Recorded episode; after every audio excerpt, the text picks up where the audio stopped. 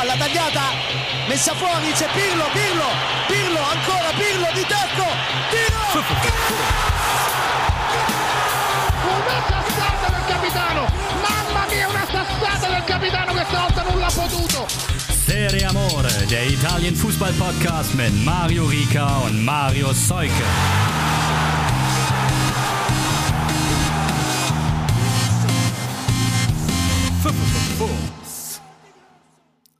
Einen wunderschönen guten Tag an die Serie Amore Community. Mario Rieker und Mario Seuke, moin moin, sind wieder am Start für euch Anfang der Woche und das heißt auch eine neue Folge zu allem, was in Italien so auf den Fußballplätzen passiert ist. Grüße nach München, wie immer. Es ist eine Folge, die könnte wahrscheinlich drei Stunden lang gehen. Wir hatten viele Topspiele, wir haben super viele Einsendungen. Also erstmal da an dieser Stelle auch wieder vielen Dank ihr liefert wirklich ab in den letzten Wochen, muss man sagen. Auch egal, sei es Feedback oder Stadienerlebnisse. Auf jeden Fall ganz viel Passion ist da am Start, habe ich das Gefühl. Das freut uns sehr. So, Amore sozusagen. Amore sozusagen, Amore, ja, richtig super, den habe ich liegen lassen. Ja, aber ganz im Ernst, das wird, glaube ich, jetzt hier eine Folge werden, wo unser Sprechanteil geringer ist als der der Stadionerlebnisse oder es wird zu 50-50. Könnt euch da schon mal auf vieles freuen, wieder einige Einsendungen bekommen, Fragen habt ihr uns auch geschickt. Und ich weiß sogar, dass schon für äh, nächste Woche auch schon wieder Stadionerlebnisse in Planung sind. Also die, die Landkarte und die Stadien in Italien werden gerade schön bereist von der Community. Das freut uns sehr. Und wenn ihr alle davon auch noch was habt, dann ist es natürlich umso besser. Und aber auch, ja, das waren so viele Top-Spiele unterwegs. Ich glaube, wir können gar nicht allen gerecht werden heute. Wir versuchen das natürlich trotzdem, das halbwegs gerecht zu verteilen, werden aber, glaube ich, den Fokus, das, was zumindest unseren Spr äh, Sprachanteil äh, angeht, auf Atalanta Napoli legen, weil ich das auch am ausführlichsten begleiten durfte. So, der Spieltag wurde aber ähm, woanders eröffnet. Und zwar in Udine. Da gab es ein 1 zu 1 gegen Lecce. Und Marius, da hast du für uns jemanden in die Spur geschickt, kann man das so sagen? Genau, ich hatte das ja letzte Woche schon angekündigt. Mein Kumpel Jörn, auch äh, bei Twitter unterwegs, war da, hat einen, einen Freund in, in Udine, den Francesco, und äh, die beiden haben zusammen quasi ein, ein Stadionerlebnis abgeliefert von diesem Spiel im Stadion, dessen Sponsorennamen er nicht nennen wollte. So. und äh, ja, da können wir mal eben reinhören. Ciao a tutti, liebe Serie Amore Community. Äh, Marius hat mich etwas unter Druck gesetzt letzte Woche. Ich solle was aus Udine liefern und das mache ich natürlich sehr gerne. Hier kommt mein Stadionerlebnis aus Udine. Äh, ich bin nicht alleine, neben mir sitzt auch der Francesco, der wird später auch noch etwas zu Udine erzählen und den Saisonverlauf zu Udinese Calcio. Ja, jetzt als erstes Udine kam ja noch nicht so oft vor im Podcast. Ähm, ich finde das Stadion tatsächlich sehr schön. Angekommen am Freitag, ungewöhnliche Anstoßzeit, Freitag 20.45 Uhr. Natürlich haben wir auch das äh, Vorspielprogramm mitgenommen, bisschen Pizza gegessen, bisschen Bier getrunken, sind dann raus zum Stadion, das so ein bisschen außerhalb liegt, in einem fast kleinen Dorf. Und das finde ich sehr schön, weil man an diesem Dorf gibt es drei Bars, wo man weiter Warm-up äh, sich gönnen kann. Das haben wir dann natürlich auch gemacht, waren dann trotzdem rechtzeitig im Stadion. Vielleicht noch zum Stadion äh, Friuli, wie ich es nenne. Den Sponsorennamen lassen wir jetzt mal weg. Äh, Finde ich eine wunderbare Lösung aus Tradition und äh, neu, weil äh, es wurde ja irgendwann umgebaut. Die Haupttribüne ist noch die alte Haupttribüne und äh, die drei anderen Tribünen wurden neu gebaut. Das Spielfeld quasi oder die Tribünen direkt ans Spielfeld äh, gelegt und es ist vielleicht aus dem Fernsehen dem einen oder anderen bekannt, weil es so schöne bunte Sitze hat. Davon hat man aber gestern gar nicht so viel gesehen, weil es relativ aus, äh, weil es ziemlich ausverkauft war. Karten, muss ich ehrlich sagen, unfassbar äh, günstig für 15 Euro, wirklich ein Top-Sitzplatz. Ähm, und äh, was ich am schönsten fand oder am besten fand, äh, dass tatsächlich alle im Stadion mitgemacht haben beim Klatschen, beim Liedersingen und tatsächlich äh, von der Oma bis hin zu den Kindern, vom Anzugträger bis, äh, bis äh, das war echt faszinierend für mich, weil ich das so selten erlebt habe bisher. Ähm, Stimmung war grundsätzlich gut. Ähm, aus Lecce waren tatsächlich dafür auch Hut ab. Äh, über 2000 Leute da, hatten eine Ultrafahne, ein paar Doppelhalter und haben ein paar Blinker losgelassen, haben da auch für Atmosphäre gesorgt, äh, dementsprechend. Allerdings äh, lastete über dem Spiel und auch äh, die ganze Atmosphäre vorm Spiel war schon so ein bisschen äh, nervös und äh, dazu wird vielleicht Francesco gleich noch ein bisschen was sagen. Bitteschön, hallo, ciao Francesco. Hallo. Ja, stimmt. Wir waren alle sehr, sehr nervös. Gestern war ein sehr wichtiges Spiel. Äh, die letzten vier Spiele haben wir nicht gut gespielt, ehrlich gesagt. Nur drei Punkte. Dann haben wir gegen Monza im Pokal verloren. Und äh, gegen Lecce war echt wichtig. Aber hat nicht geklappt. Äh, ein Punkt ist besser als kein Punkt, oder? Äh, unsere Traum, wieder in Europa League zu spielen, geht's weiter. Am Dienstag spielen wir gegen äh, Spezia, gegen äh, unsere alte Trainer Luca Gotti. Ähm, mal gucken. Ähm, wir glauben, äh, dass es möglich ist, drei Punkte aus Spezia zu nehmen, aber mal sehen. Forza Udinese. ja, vielleicht noch zum Spiel genau. Erste Halbzeit war von Udinese richtig grottig, muss man so sagen, beziehungsweise sie haben es Lecce ziemlich einfach gemacht. Die haben sich hoch hoch reingestellt und dann war spielerisch war es nicht so viel. Deshalb ging die erste Halbzeit definitiv an Lecce. Äh, auch mit zwei Aluminiumtreffern in der zweiten Halbzeit hat sich Udine dann reingehängt, wurde deutlich besser und am Ende ist, glaube ich, das 1-1 auch verdient. Auch wenn in der letzten Minute was passiert ist? Ja, Roberto Pereira, unser Kapitän, hat die letzte Möglichkeit gehabt.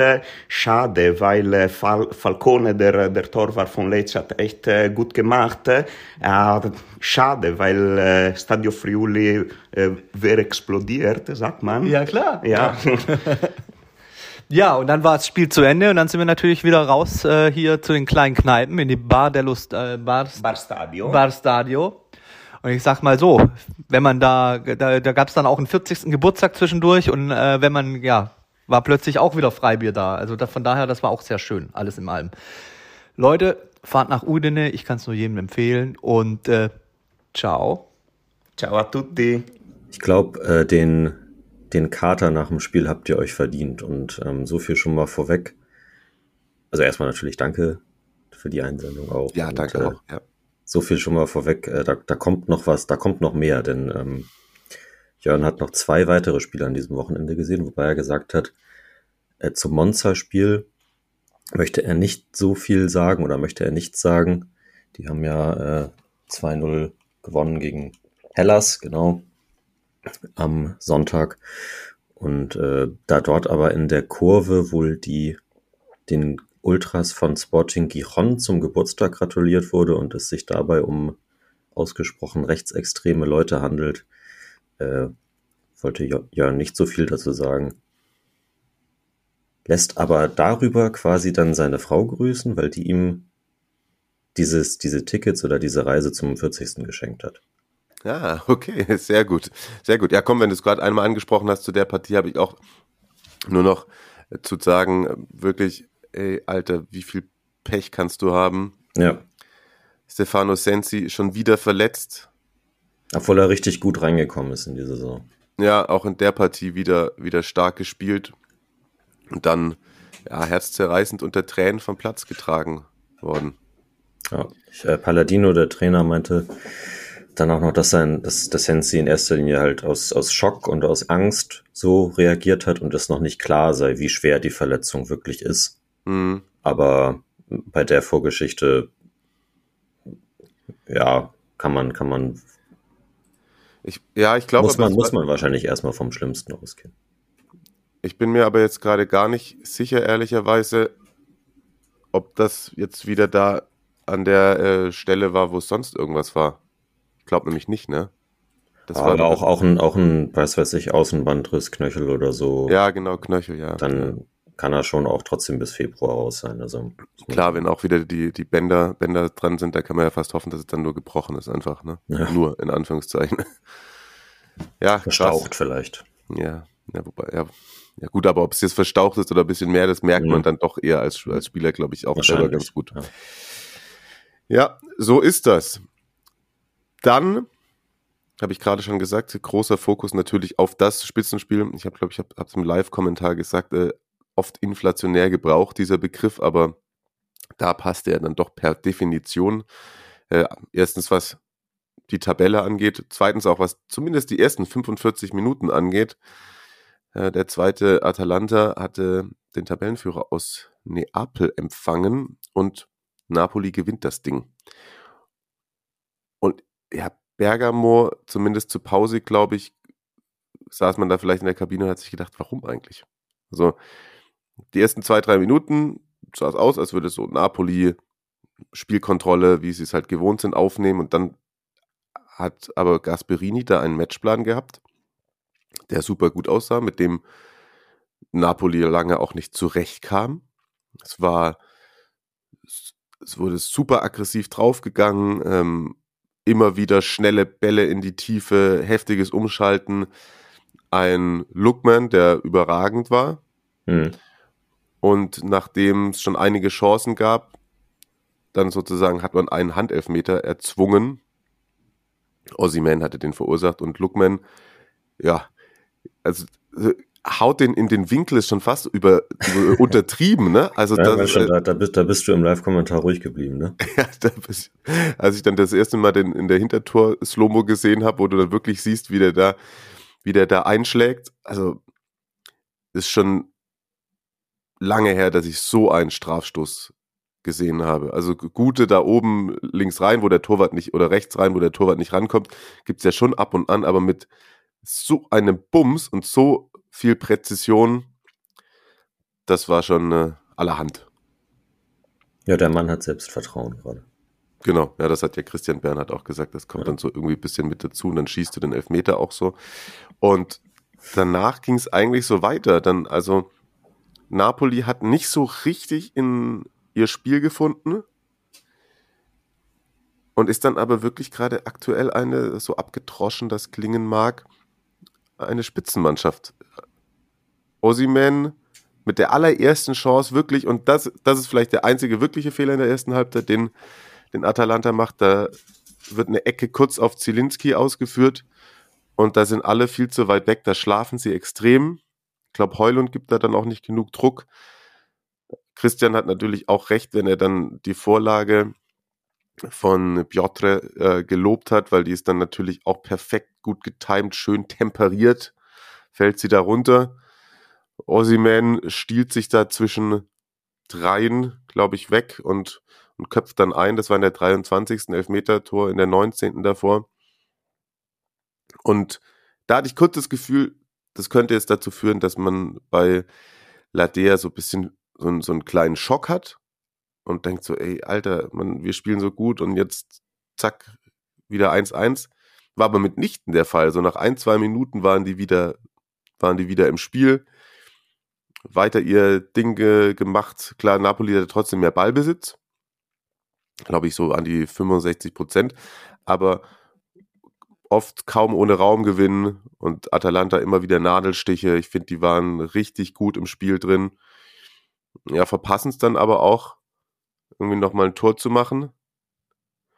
Und dann kommt eine Szene, ein Zweikampf, ein Laufduell, das, ja, glaube ich, Victor Ossiman gerade ganz gut beschreibt.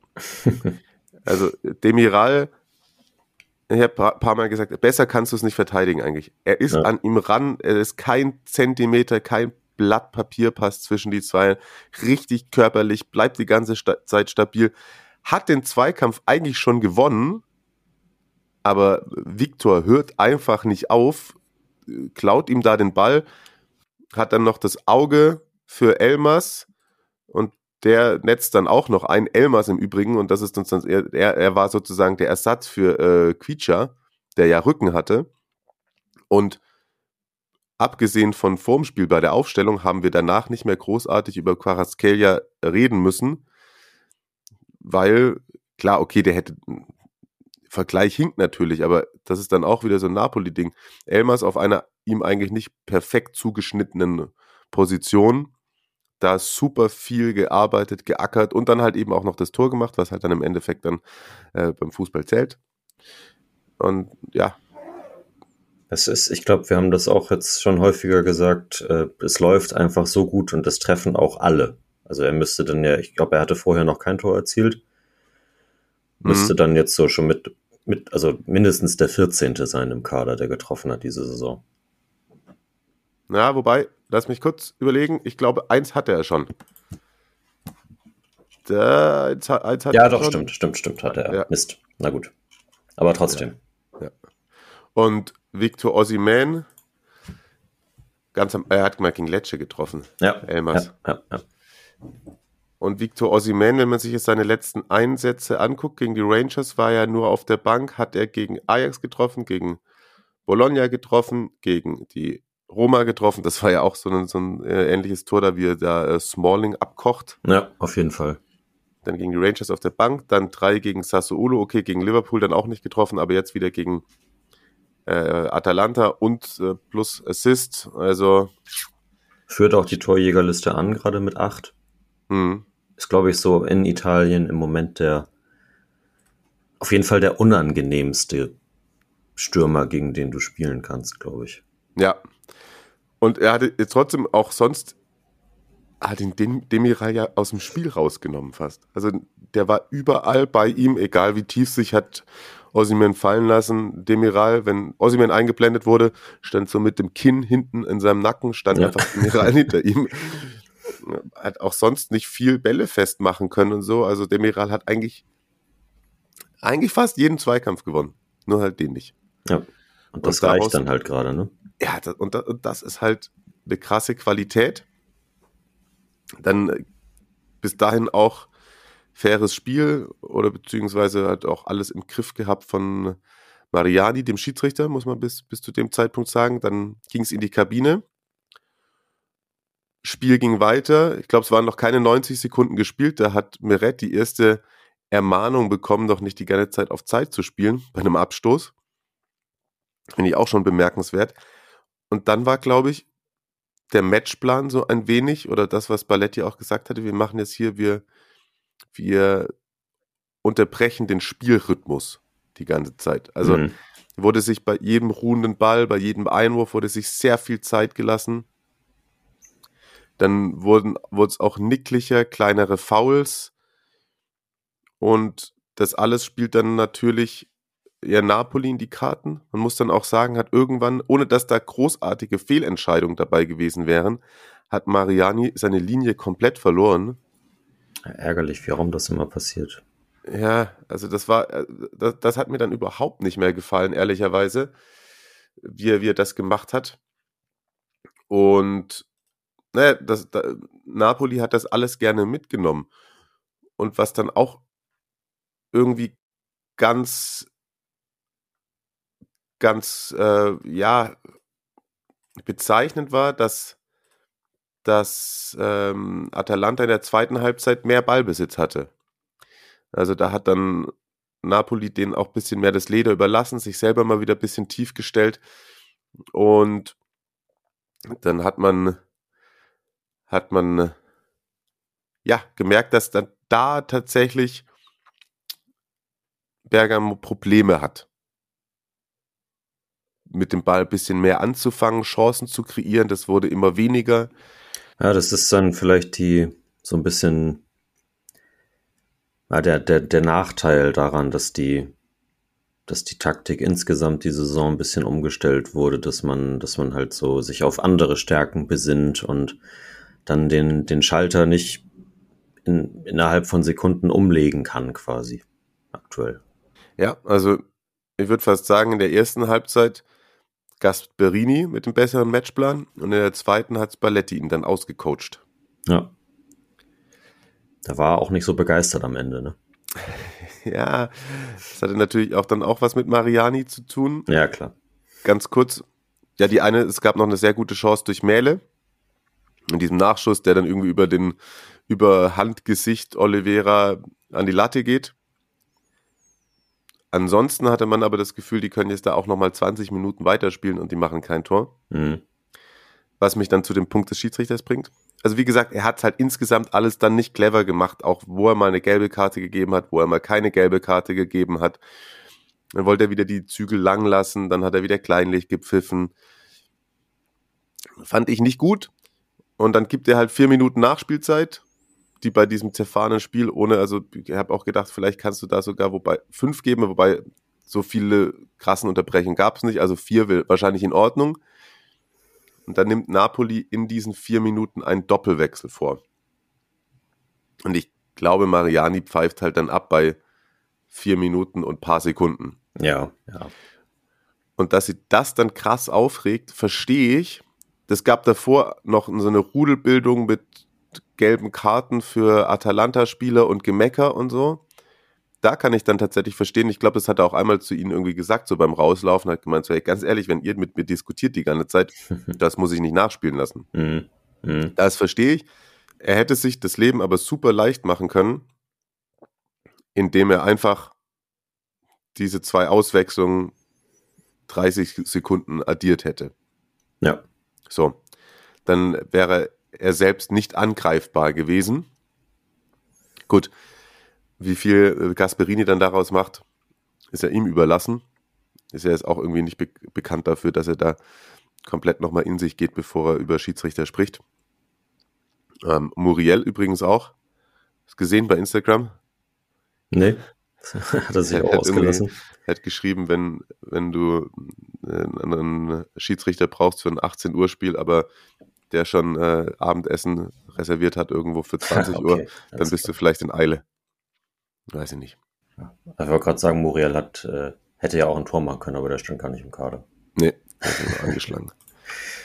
Ja, Zapata haben sie auch nicht so richtig ins, äh, ins Spiel reinbekommen nach dessen Einwechslung. Der wartet noch auf sein erstes Saisontor. Ja, beide, ne? Also sowohl Muriel als auch Zapata eher enttäuschend. Ja, ja aber Zapata war natürlich auch lange verletzt. ja, ja, das stimmt, das stimmt. Also, Aber nicht das, was man von ihnen gewohnt ist. So. Ja, klar, klar, das kommt noch mit dazu.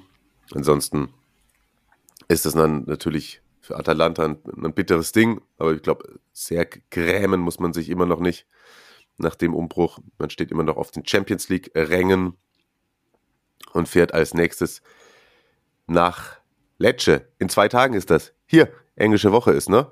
Wollten Genau, wir gleich eigentlich genau. ganz direkt am Anfang sagen, dann wir, wir hier tippen. Tippen, jetzt kurz auf Pause drücken, tippen, nicht vergessen, englische Woche. Das ist immer prädestiniert dafür, dass man das dann äh, ja mal sein lässt oder verschläft. Und Napoli empfängt als nächstes Empoli, das dann schon am Dienstag.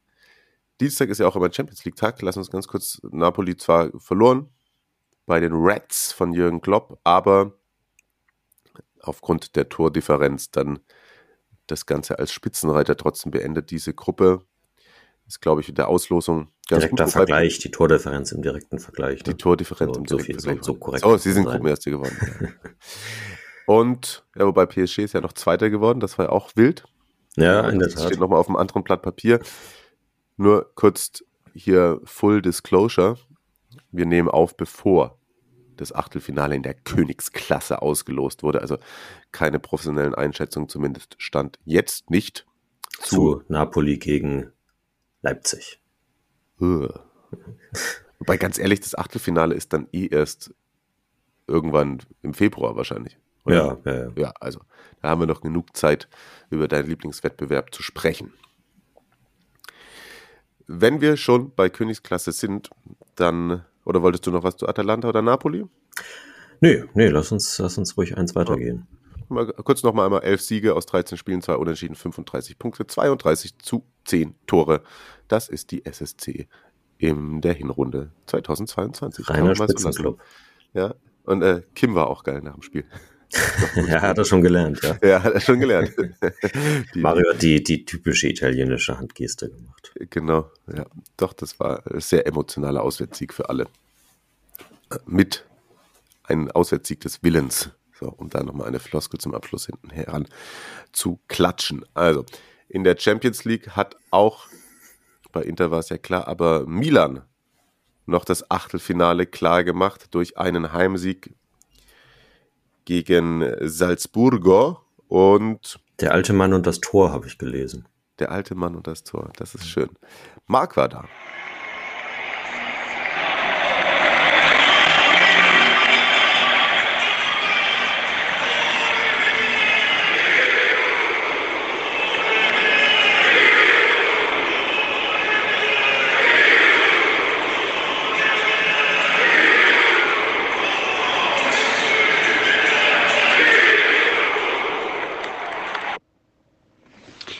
Ja, ciao a tutti, Marius, Mario. Ähm, das, was ihr gerade gehört habt, war der Torjubel beim 1 zu 0 äh, von Milan gegen Salzburg am vergangenen Mittwoch, den 2. November. Torschütze Olivier Giroud, ähm, der äh, auch an den drei anderen Toren äh, noch beteiligt war und ein echt äh, absolutes Megaspiel abgeliefert hat. Ähm, heute ist Sonntag, das ist also schon wieder ein paar Tage her, dass das Spiel äh, stattgefunden hat. Äh, zwischendrin war schon wieder auch gestern Abend Milan gegen Spezia mit einigen ähm, grauen Haaren, die ich da, glaube ich, wieder bekommen habe. Aber auch mit einem, mit einem Megator von, von Giroud in der 89. Minute oder sogar 90. Minute. Ähm, ähm, ja, das äh, habt ihr wahrscheinlich oder werdet ihr noch, noch besprechen, aber das, ähm, das ist schon wieder, so lange ist das schon wieder her. Ähm, ja, aber ich war am äh, Mittwoch dann in Mailand äh, im Stadion. Stadion war wieder ausverkauft, äh, volle Hütte. Sogar Salzburg hatte fast den gesamten Gästeblock voll gemacht. Es war auch gute Stimmung. Ähm, irgendwann schwappte auch die Laola durchs Stadion. Ich fand insgesamt war die Stimmung so ein bisschen ähm, schlechter oder ruhiger oder wie man weiß gar nicht, wie man es sagen soll. Schlecht ist jetzt das falsche Wort, aber es war nicht so laut wie zum Beispiel bei dem Spiel Milan Genoa, bei dem ich letzte Saison war, wo über 90 Minuten ähm, es mega laut war. Damals war ich mit meiner Tochter, die das auch am Anfang etwas störend empfand. Das war diesmal nicht so. Es gab da auch einer, ein paar Mal so ein bisschen Ruhephasen. Aber insgesamt war es trotzdem gut, aber vielleicht ist das Publikum unter der Woche auch ein anderes als am Wochenende. Ähm, kann, kann natürlich alles sein. Aber wie gesagt, Laola gab es auch. Vier Tore, war sogar noch ein fünftes, was, was Giroud geschossen hat, ähm, was abseits war. Ähm, da gab es viel zu bejubeln, viel zu besingen. Ähm, von daher war das trotzdem, trotzdem natürlich Granate. Ähm, ja, ähm, ich will da jetzt auch gar nicht so lange äh, zu erzählen. Mhm. San Siro habe ich ja schon mehrfach äh, was erzählt. Geiles Stadion, immer wieder. Milan, geiles Team, immer wieder. Jetzt auch in der Champions League im Achtelfinale, auch gut. Ähm, und ähm, ja, vielleicht nimmt mich ja jemand mal mit woanders hin. Marius ins Taginadi oder so. Dann muss ich nicht immer was aus dem San Siro erzählen. Aber da gehe ich natürlich trotzdem immer am liebsten hin. Ähm, werde ich auch weiterhin tun. Ähm, ja, hoffe, ihr habt ähm, eine schöne, schöne Woche. Und ähm, jetzt ist ja nochmal zwei Spiele und dann eine sehr lange Pause, auf die ich mich zwar nicht freue, aber ich glaube für Milan äh, so ein bisschen herbeisehne ähm, und hoffe dann, dass im Januar ähm, alles noch viel besser wird, als es jetzt sowieso schon ist. Ciao, ciao. Genau, auf den, auf den Sieg gegen äh, Spezia können wir gleich äh, kurz noch zu sprechen kommen. Da war Jörn dann eben ja, wie gesagt, auch noch. Aber ja, ich glaube, das, äh, das, das war mal eine Ansage, wie man sie von Milan in der Champions League erwarten möchte, oder? Definitiv. Da haben sie dieses, diese Saison dann, als es drauf ankam, wenig Anlass zum Zweifeln gegeben. War stabil, souverän, da hat das Team aus Salzburg zu keinem Zeitpunkt irgendwie auf mich den Eindruck gemacht, als hätte man da Aktien in dieser Partie. Da war es gegen, gegen Spezia schon ein bisschen enger. das stimmt. Und äh, genau, du hast es schon gesagt, ne? da ist Jörn auch vorbei. Genau, er ist, glaube ich, dann mit dem, er hat, er hat den, den Fred Charossa noch sehr gelobt, mit dem er dann von, von Udine nach, nach Mailand gefahren ist. Äh, und hat sich dann seinen Kindheitstraum von San Siro erfüllt. Als ich heute im Zug Richtung Mailand saß, ist mir noch was Schönes eingefallen, eine Anekdote zum Stadionerlebnis im Udine. Und zwar, ähm, wie es zustande kam überhaupt. 2010 äh, war es, glaube ich, saßen Francesco und ich in der Kneipe in Hamburg und äh, da hat er quasi meine Liebe zum Calcio endgültig äh, entfacht und hat mir damals dann das äh, Versprechen abgerungen, dass ich auf jeden Fall nach Udine kommen soll, Serie A gucken. Das konnte ich jetzt endlich einlösen obwohl ich 2019 schon da war, während der U21 EM war das jetzt was ganz anderes. Und ich möchte mich an dieser Stelle nochmal bei Francesco und allen anderen Leuten in Udine bedanken für diese unfassbare Gastfreundschaft. Wow, Wahnsinn. Grazie mille. Und eigentlich wollte ich jetzt gar nicht so viel zum Mailand-Spiel sagen. Ich war nämlich heute Abend bei AC Mailand gegen La Spezia oder Spezia. Und naja, San Siro kam schon öfter vor beim Serie Amore Podcast. Äh, von daher wollte ich da jetzt kein Stadionerlebnis abliefern. Aber ich muss wirklich sagen, Leute, VAR. Irre. nach 15 Minuten hat so ausgesehen, als würde die AC das alles kontrollieren, als würde es ein 4-0 geben. Äh, dann fiel ja auch das hochverdiente 1 zu 0 und plötzlich braucht der VAR fünf Minuten, um dieses Tor festzustellen. Ich muss jetzt an dieser Stelle sagen, ich habe noch keine Fernsehbilder und keinen Ticker gelesen. Ich kann jetzt nur wirklich das subjektive Empfinden aus dem Stadion schildern. Das war Wahnsinn. Fünf Minuten dort warten zu müssen. Äh, die Spezia-Spieler sind ja zwischendurch was trinken gegangen. Und ich sage mal so, wenn ich morgen auf den Domplatz in Mailand gehe und jedem einzelnen Touristen ein Schimpfwort an den Kopf werfe, was neben mir gefallen ist und um mich herum, da habe ich immer noch welche übrig, um zu Hause meine Freunde in Hamburg und die Familie zu versorgen. Alter Schwede. Ich glaube, ja, VAR, irgendwas mit Katzo. Ihr könnt es euch vorstellen. Das war dann irgendwann klar. Äh, und nichtsdestotrotz muss ich ehrlicherweise sagen, in der 50. Minute war ich kurz vorm Einschlafen. Hat vielleicht auch mit gestern zu tun in Udne. Aber das Spiel war echt äh, an einem äh, plätscherte so vor sich hin. Ja, und dann erzielt ausgerechnet Daniel Maldini äh, das Tor. Das wird sicherlich in allen äh, Gazetten äh, ausgewälzt werden. Äh, Maldini ist übrigens der dritte Maldini, der in San Siro trifft, aber ich glaube der erste, der es nicht im AC-Trikot tut. Ja, dann trifft er und dann wenig später, immerhin durch das Tor sind die Zuschauer aufgewacht, muss man ehrlicherweise sagen. Und wenig später gab es einen wunderbaren San Siro-Moment. Tonali trifft, wunderbar in den Winkel, San Siro explodiert und während des Torjubels quasi, als der Ball Richtung Mittellinie zurückgespielt wird, zurückgeworfen wird, wird eben Daniel Maldini ausgewechselt. Was für ein schöner Moment. San Siro erhebt sich, alle klatschen. Und dann plötzlich auf der Leinwand, wie der Clown bei Es, ohne Witz, V-A-R. Und das Stadion rastet wieder aus, bekommt total den Hals. Ähm, und ja, keine Ahnung, ich kann jetzt ich werde es mir sicherlich später angucken. Äh, ich, ich kann jetzt nicht sagen, warum das Tor aberkannt wurde. Auch dieses Tor hätte es verdient gehabt, äh, quasi in der Scorerliste zu stehen. Aber immerhin, San Siro war dann da. Nichtsdestotrotz äh, wurde es etwas ruppig äh, auf dem Rasen. Gewisse Herren hatten sich so ein bisschen was zu sagen, auch äh, nonverbal. Äh, aber ich hätte zum Beispiel nicht mehr gerechnet, dass äh, die AC noch das Tor schießt. Äh, Giroud, der alte Mann, dass er so artistisch sich äh, nochmal reinlegen kann in dem Alter.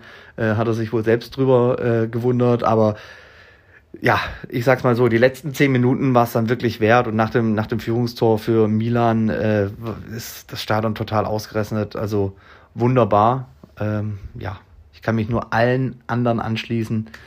Falls ihr die Chance habt, San Siro noch zu sehen, bevor es ähm, abgerissen wird, tut es. Es ist echt äh, krass. Also und für mich ging Kindheitstraum in Erfüllung, muss ich ehrlicherweise sagen, äh, weil das Gruppenspiel zwischen Deutschland und Kolumbien während der WM 1990 hat so, das war so mein Erweckungsmoment im Fußball und da hatte San Siro ja quasi einiges mit zu tun. Ähm, Thomas Hessler hat damals einen Ball übers Tor gehauen und äh, diese Szene ist mir irgendwie so hängen geblieben, weil die Kamera in die Totale ging und dieses wunderschöne Stadion gezeigt hat. In diesem Sinne, ich wünsche euch äh, schönen Tag oder schöne Nacht, wenn es hört. Und äh, bis dann. Ciao. Ja, sehr interessant. Vielen Dank, lieber Jörn. Da genau, also das äh, kann ich mir vorstellen, dass das mit dem, äh, mit dem VAR ein bisschen nervig war. Meint er dann, äh, genau, das hat er mir zu Monster auch noch geschrieben, dass es da auch so eine Szene gab, wo man irgendwie vier Minuten dann wieder warten musste und so. Aber gut, äh, gut, wenn, wenn, wenn wir nicht die einzigen sind, die da immer haten. ja, sehr gut. Danke dafür den Support. Ja, und. Und, und diese, diese Sache mit Maldini, das sind, das sind ja diese Geschichten, die schreibt nur der Fußball, ne? ja, ganz genau. Ganz genau. Das ist krass. Also, ja, aber es ist doch ein schönes Geschichtchen. Und ja, dass es dann für Spezia trotzdem für nicht mehr reicht. Gerade irgendwie natürlich auch irgendwie, ja, in dem Flow, in dem sie sind, ist dreimal in Folge verloren. Auswärts noch null Punkte. Hm. Oh, das ist natürlich sehr wenig. okay, gut. Der Nullpunkt ist sehr wenig, Mario. Ja, ja, sehr gut. okay. Das Experte. Gerade, äh, genau. Milan als nächstes auf jeden Fall bei Cremonese. Das vielleicht noch der Vollständigkeit das, halber. Das nächste Krampfspiel. Ja. Womöglich. Das hat ja Marc auch ganz, äh, ganz gut gesagt, dass ich glaube, die ja, die Winterpause vielleicht Milan auch ganz gut tun wird. Glaube ich auch, glaube ich auch. Je nachdem, wer dann wieder, wie eben von der WM wieder zurückkommt. Genau, da bitte nicht verletzen, Herr Mignon. ja, richtig. Und ich habe schon gesagt, ne, hab, haben wir angekündigt, Sprechanteil von uns heute dann vielleicht ein bisschen weniger. Zu den besuchten Spielen werden wir jetzt keine großartige Einschätzung mehr sonst geben. Wir haben kein Stadionerlebnis vom römischen Derby. Das wollen wir jetzt natürlich kurz einmal anreißen. Gab ja unter der Woche da auch Zeug im Europapokal. Beide Teams standen in der Europa League. Die Roma hat mit einem gedrehten Spiel im Finale gegen Ludo Goretz sozusagen den zweiten Platz noch in der Gruppe C der Europa League eingenommen und darf deswegen in diesem Wettbewerb überwindern, überwindern, überwintern. Windern. So ist es richtig. Und überwintern. Na, was war das jetzt? War das hier so äh, der Madin? Oder wie heißt dieser eine Comedian? Ja, gute Frage. Wir haben ja auch ein paar Hessen im, naja. Grüße, gute. War das, war das, war das das? Ja, wahrscheinlich. Dialekte, ne? Die mag mhm. ich, ne? Mhm. Und Lazio aber verliert in einer wilden Gruppe ähm, bei Feyenoord noch 0 zu 1 und da haben da hat, sich das, da hat sich das mit Platz 1 häufiger geändert als in der Eintracht-Gruppe in der Champions League. Ja, das war krass. Und ich muss tatsächlich sagen, dass es, bin schon ein bisschen traurig gewesen, dass die Schwarzen, der Sturm, da dann tatsächlich als Tabellenvierter nicht mehr europäisch mit dabei ist. Ich hatte irgendwie gedacht, wenn da im Achtelfinale wirklich mal irgendwie Graz dann vielleicht was in der in Italien bekommt oder so nochmal. Mhm. Lazio hatte ich jetzt kein Interesse. Aber also alle Feyenoord, Midtjylland, Lazio und die SK Sturm alle mit acht Punkten. Und für Lazio ist es dann halt nur der dritte Platz gewesen, was bedeutet, dass man in die Conference League geht. Und diese Conference League wurde ja von Iglitare, ich weiß nicht ganz genau, wann das Zitat äh, rausgehauen wurde, aber in Richtung der Roma hat er da gesagt, dass es ja, ich glaube vielleicht auch, weil er den, den, den Sieg Mourinhos da ein bisschen klein halten wollte. Ich glaube auch. Ja, er hat gemeint, das ist ja ein Wettbewerb für Verlierer. Tja. Karma, ne? Mhm. ja, also das ist der, der klassische Fall. Und dass sich dann Jose Mourinho dazu noch hat hinreißen lassen, auf die Aussage von Iglitare was zu erwidern, das überrascht dich, ne? Das, äh, das hat mich komplett von den Socken gehauen, ja. Dass der sich da hat provozieren lassen. Nun gut. Ja, La Lazio äh, spielt, gut, jetzt stehen sie auf Platz 3 nach dem, nach dem Sieg im Derby. 27 Zählern, aber es, es, es war wieder so ein Klassiker. Also man hat ja eh immer das Gefühl, und mit Sari wurde das, finde ich, noch ein bisschen verstärkt, die spielen immer um die Europa League, aber haben eigentlich überhaupt keinen Bock, in diesem Wettbewerb teilzunehmen. Und jetzt, jetzt spielen sie dann auch noch in der Conference League. Also hat dann zwar Tara, hat sie ja, hat ja zurückgerudert und gesagt, äh, wir wollen das natürlich gewinnen. So, mhm. ist, ja, ist ja klar. Ja, aber ich glaube, das, das musst du dann auch wirklich mal so angehen, weil die Fans sind ja dann irgendwie, egal in welchem Wettbewerb du spielst, froh um jedes Spiel, das du gewinnst. So, ne? Dafür ja, gehst du ja auch ins Stadion. Ich meine, ich mein, das hat ja auch, ähm, Lazio ist ja auch ein bisschen, bisschen leerer als bei der Roma im Olympico, meistens. Mhm. Und es fing ja bei der Roma an, dass das alles, also schon mit, mit Mourinhos Ankunft, aber eben auch damit, dass man in Europa halt sehr erfolgreich war. Ja, das hat einfach ein bisschen ähm, euphorisiert. So. Ja. Das musst du einfach auch mal mitnehmen. Auch ja. einfach vielleicht mal als Marketinggedanken. Spiele zu gewinnen ist immer gut für Zuschauerquote. Also Igli, wenn du zuhörst. Ja. Ganz liebe Grüße natürlich. Und das wäre unser, unser Gedanke. Spiele gewinnen, Silberware in den Schrank stellen, mehr Eintrittskarten verkaufen. Und Derby gewinnen ist natürlich auch schon, ja. Da geht man natürlich auf jeden Fall mal in der Stadt mit erhobenerem Haupte durch die Gegend und stolz geschwellter Brust. Das Spiel an sich war nicht so klasse, ist jetzt jetzt aber, wobei die letzten Derbys waren immer relativ unterhaltsam und war in dem Fall jetzt nicht ganz der Fall. Philippe Anderson mit dem einzigen Treffer in der 29. Da, da, da, hat unser, unser äh, passionierter Römer Markus hat nicht geflucht bei, bei, bei, so, bei der Aktion von Roger Ibanez, ne? Ja, da ist er ruhig geblieben, ne? Mhm. Und ansonsten, ja, Roma, Ballbesitz hatten sie ein bisschen mehr, aber insgesamt auch nur zwei Abschlüsse aufs Tor. Ja. Hat Mourinho auch nochmal gesagt. Also da vorne, weiß nicht, ob er es Qualität, ich glaube, er ist als äh, äh, fehlende Qualität beschrieben. Kann sich natürlich auch nur nur auf dieses Spiel beziehen. Stimmt ja auch, aber hatten wir zuletzt auch schon angesprochen, ne? Tammy Abraham, gerade das nicht das Ziel, was er so Ja, in vollen also will, Zügen genossen. Genau, will sehr viel, aber es klappt sehr wenig Mhm. aktuell. Und Zaniolo zu unbeständig. Gegen Ludogorets war er richtig stark. Ja. Jetzt aber, gut, er hatte den Lattentreffer, aber sonst, ja, war das also im Offensivspiel einfach viel zu wenig von der Roma. Und Lazio hat es dann geschickt wegverteidigt. Ja, Punkt. So, und das dann eben auch ohne Milinkovic Savic und, und Immobile. leidenschaftlich. Sari wäre sehr, sehr glücklich über auch das, das ja schon intensive Pressing, das sie ähm, gemacht haben. Natürlich auch irgendwie dazu geführt, glaube ich, dass die Roma sich da nicht immer irgendwie entfalten konnte. Und insgesamt viel reingeworfen, mehr Leidenschaft. Das, was du auch als Fan, egal wie, wie dreckig oder wie technisch vielleicht nicht ganz so hochwertig oder qualitativ spielerisch ein Spiel ist, das ist das, was du als Fan in einem Derby sehen willst. Und das hat, muss man sagen, die Roma auch über weite Strecken der Partie vermissen lassen. Bin ich schon auch einverstanden mit, wenn man da dann als AS-Fan ein bisschen sauer ist. Exakt. Jetzt sind wir am nächsten Punkt, wo Marius und ich ähm, die Füße wieder hochlegen können. Und zwar für eine ganze Weile.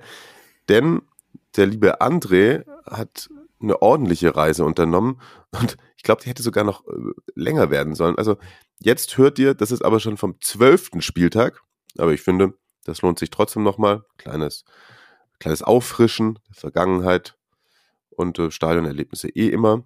Und er war auch bei ein paar Spielchen, ich glaube, über die wir selber auch letzte Woche gar nicht so intensiv gesprochen haben. Deswegen ähm, jetzt 15 Minuten, drei Stadionerlebnisse und bitteschön. Ciao Mario, ciao Marius, ciao liebe Serie Amore Community. Ich bin's der André und ich habe die Ehre, gleich drei Stadionerlebnisse mit euch teilen zu dürfen. Inter gegen Samp, Torino gegen Milan und Monza gegen Bologna. Vorab noch eine kleine Info. Ihr merkt, ich klinge ein bisschen kränklich. Eigentlich wollten wir drei Wochen vorher die Partie Milan gegen Juve schauen, aber wir hatten Probleme beim Checkout. Und so ging es dann jetzt leicht verzögert Richtung Norditalien. Auch bei dieser Reise standen die Sterne denkbar schlecht. Am Vorabend der Anreise kam die Kickermeldung rein, dass Monzas Abwehrspieler Pablo Mari Opfer einer Messerattacke wurde und Monza folgerichtig eine Spielverlegung beantragte. Unser Flug hatte natürlich über eine Stunde Verspätung, aber auch das sollte unserer Vorfreude keinen Abbruch tun. Viel Spaß beim Zuhören.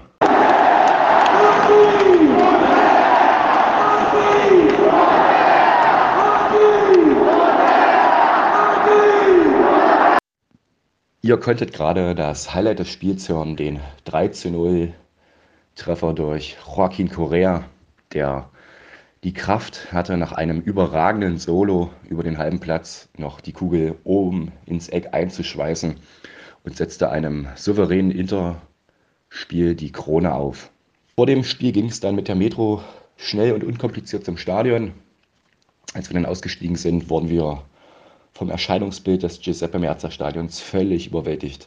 Man hat viel gehört, viel gelesen, viel gesehen, aber wenn man erstmal davor steht, wird man einfach nur überwältigt und ist sprachlos. Dieser unfassbar große Betonklotz mit seinen roten Stahlträgern, phänomenal.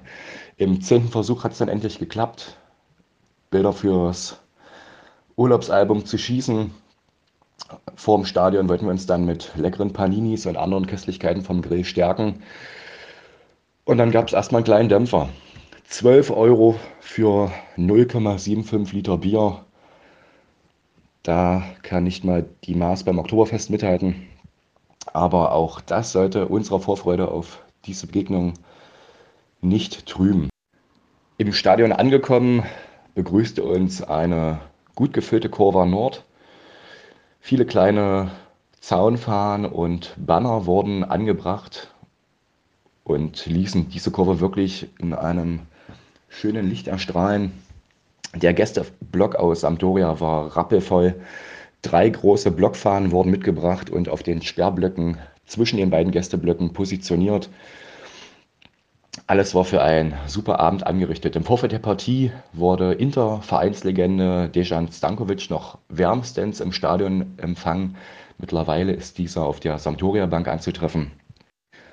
Augenscheinlich fand dieser aber nicht die richtigen Worte an diesem Tag, um seine Mannschaft optimal auf Inter einzustellen. Inter dominant ging nach einer gut getretenen Ecke Chahanolus und einem wuchtigen Kopfball durch Stefan de Vries mit 1 zu 0 in Führung.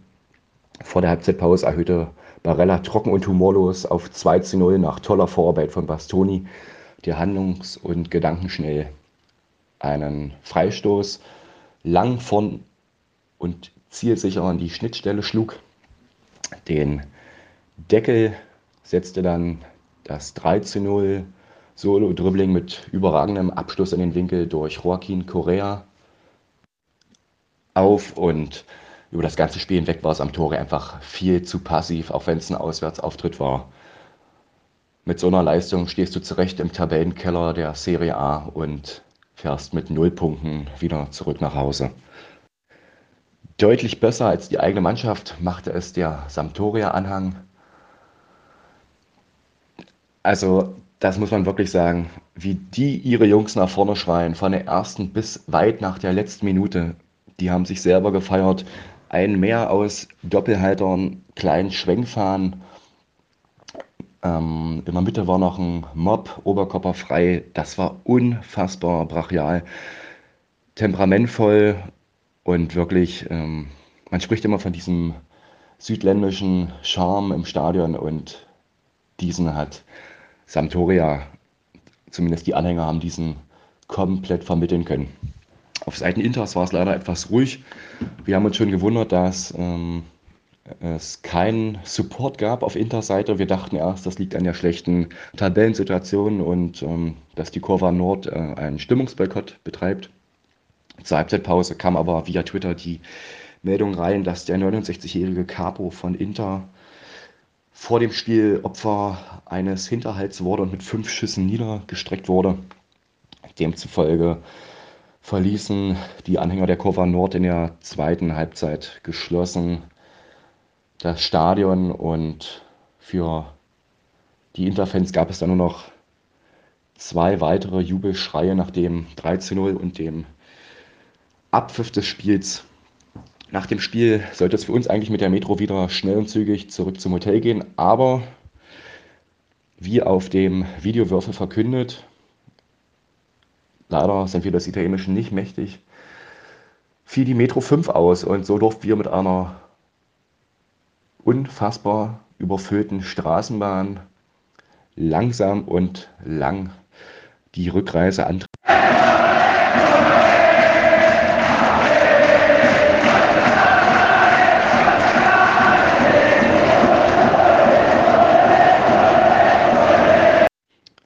Am zweiten Tag ging es nochmal zurück zum San Siro. Dort buchten wir uns eine Stadion- und Museumstour für 30 Euro. Preis-leistungstechnisch lohnt das nicht so. Ähm, ein kleiner Museumswürfel, der relativ spärlich eingerichtet ist, wenn man die Geschichte Milans und Inters vergleicht mit anderen Vereinen und welche kleinen Vereine zum Beispiel coole Museen auf die Beine stellen, war das echt ein Witz. Ähm, Stadionführung war okay, aber wenn man ein Spiel im San Siro sieht, einfach früher hingehen, die Zeit nutzen, alles in Ruhe ablaufen, schöne Fotos machen. Und dann kann man sich die Stadiontour auch sparen. Später am Tag ging es dann mit dem Zug von, tu äh, nee, von Mailand nach Turin. In Turin angekommen, wartete ein einstündiger Fußmarsch auf uns. Auf dem Weg zum Stadion wurde sich nochmal mit Pizza und italienischem Bier kräftig gestärkt. Am Stadion angekommen, begrüßte uns eine katastrophale Einlasssituation. Der ein oder andere von euch kennt es vielleicht aus Rostock.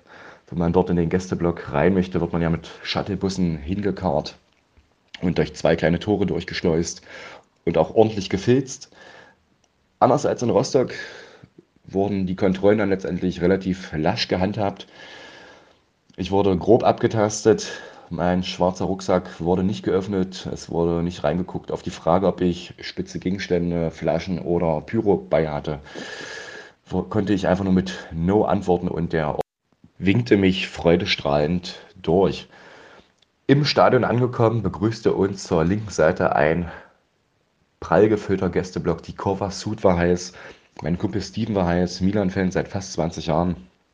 Auf der rechten Seite begrüßte uns der Heimbereich des FC Turin. Dieser hatte ein großes Banner quer durch die Kurve gespannt und dieses Banner wurde mit granatafarbenen Fähnchen ummalt. Das war richtig schön anzusehen. Dann ging es auch los. Milan startete nach dem Sieg aus der Champions League Woche gut in die Partie. Rafael Leao schaltete zweimal kläglich vorm Tor, hätte Milan mindestens mit einem Tor in Führung bringen müssen. So kam es, wie es kommen musste. Machst du die Dinger vorne nicht, kriegst du die hinten rein. Freistoß von der linken Seite, hoch hineingebracht. Gigi setzt sich durch, buxiert das Ding zum 1 zu 0 in die Maschen. Milan geschockt, Steven geschockt. Turin nicht geschockt, erhöhte wenig später auf 2 zu 0. Miranchuk verschlechtert noch seinen Abschlusswinkel, zieht dann mit links ab. Die Kugel knallt unten rechts rein und Tatarajanu hat echt nicht mit gutem Stellungsspiel geglänzt. Unserer Meinung nach hätte man mit einem besseren Stellungsspiel den Ball auch halten können. Dann ging es nicht ganz unverdient für Turin mit 2 zu 0 in die Halbzeitpause. Nach der Halbzeitpause kam Milan nochmal ran. Messias schubst seinen Gegenspieler auf den Hosenboden. Turins Torhüter irritiert, springt vorbei und Messias hebt die Kugel zum 1-2 Anschlusstreffer ins Tor hinein. Juric völlig außer sich, was ich als neutraler Zuschauer komplett nachvollziehen kann. Ist für mich unbegreiflich, wie der VAR da nicht eingreifen kann. Und so konnten wir coole Mourinho-Vibes live im Stadion erleben. Rebic und Giroud brachten noch ein bisschen Schwung in die Partie, aber an diesem Abend sollte es einfach nicht klappen mit dem 2 Ausgleichstreffer. Milan ließ Punkte im Meisterschaftsrennen liegen und Turin konnte mal einen kleinen Befreiungsschlag landen. Die Stimmung im Stadion war das ganze Spiel über richtig gut. Kovacsut hat Gas gegeben. Die haben ähm, ab und zu mal einen kleinen weißen Blinker gezündet. Auch das ein oder andere rote Bengalo ist erstrahlt und auf der Seite Turins wurde eigentlich auch durchgängig supported. Nach den Toren konnte die Heimkurve auch den Rest des Stadions anzünden und das war echt eine richtig schöne, kampfbetonte Partie. Turin hat sich dann auch durchsetzen können, nicht ganz unverdient. Ähm, erwähnenswert wäre noch das krasse Zeitspiel. Ab der 60. Minute musste Tatarajanu selbst über die Banden hüpfen und die Bälle holen. Das war schon typisch italienisch. Nach dem Spiel hatten wir noch ein richtig tolles Erlebnis. Da ging es nicht mit dem Zug zurück, sondern per Carsharing. Wir haben im Vorfeld der Partie Maurizio kennengelernt. Seit über 30 Jahren lebt dieser in Mailand, hat eine Dauerkarte für die Curva Sud. Und äh, es war echt eine überragende Rückfahrt. Steven und Maurizio hatten tolle Gespräche über Milan. Für mich war es noch sehr witzig. Ähm, bis zum 18. Lebensjahr hat Maurizio in Neapel gewohnt und jegliche Kritik an Maradona und dem aktuellen 16-Spiele-Vergleich Quaraceyas wurden einfach niedergeschmettert. Also da hat Maurizio gar nicht mit sich diskutieren lassen. Es war eine unfassbar witzige Rückfahrt.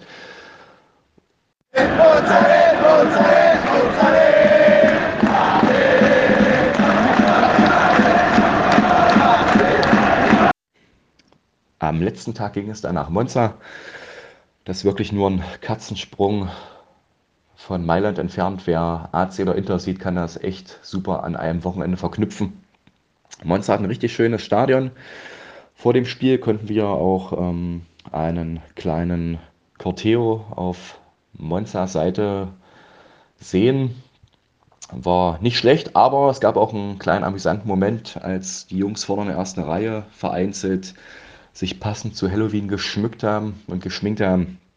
Das war schon ganz witzig. Das hat diesem recht gut organisierten Corteo äh, doch die Ernsthaftigkeit geraubt.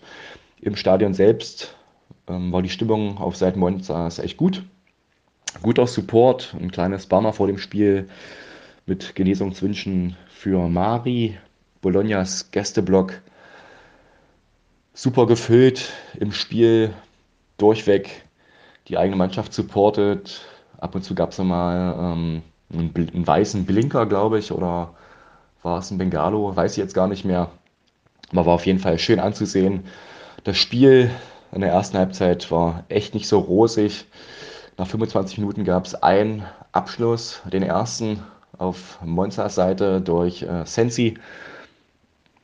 Auf dem anderen Platz gab es dann noch einen Schuss von Zirkzee. Der war dann abgefälscht. Es gab eine Ecke, aber die wurde dann gut pariert. Sehr zu unserer Verwunderung gab es dann ähm, in der zweiten Halbzeit doch Tore. Ebischer hat Sensi umgesetzt und Petania verlud Skrupski beim Elfmeter. Die Kugel ging unten rechts rein.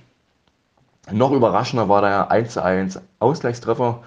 Ein langer Ball von Posch vorn in die Schnittstelle, ähnlich wie am Vortag von Bastoni. Fand dieser aber nicht Barella, sondern Ferguson. Und Ferguson, also wie der das macht, überragend mit rechts angenommen.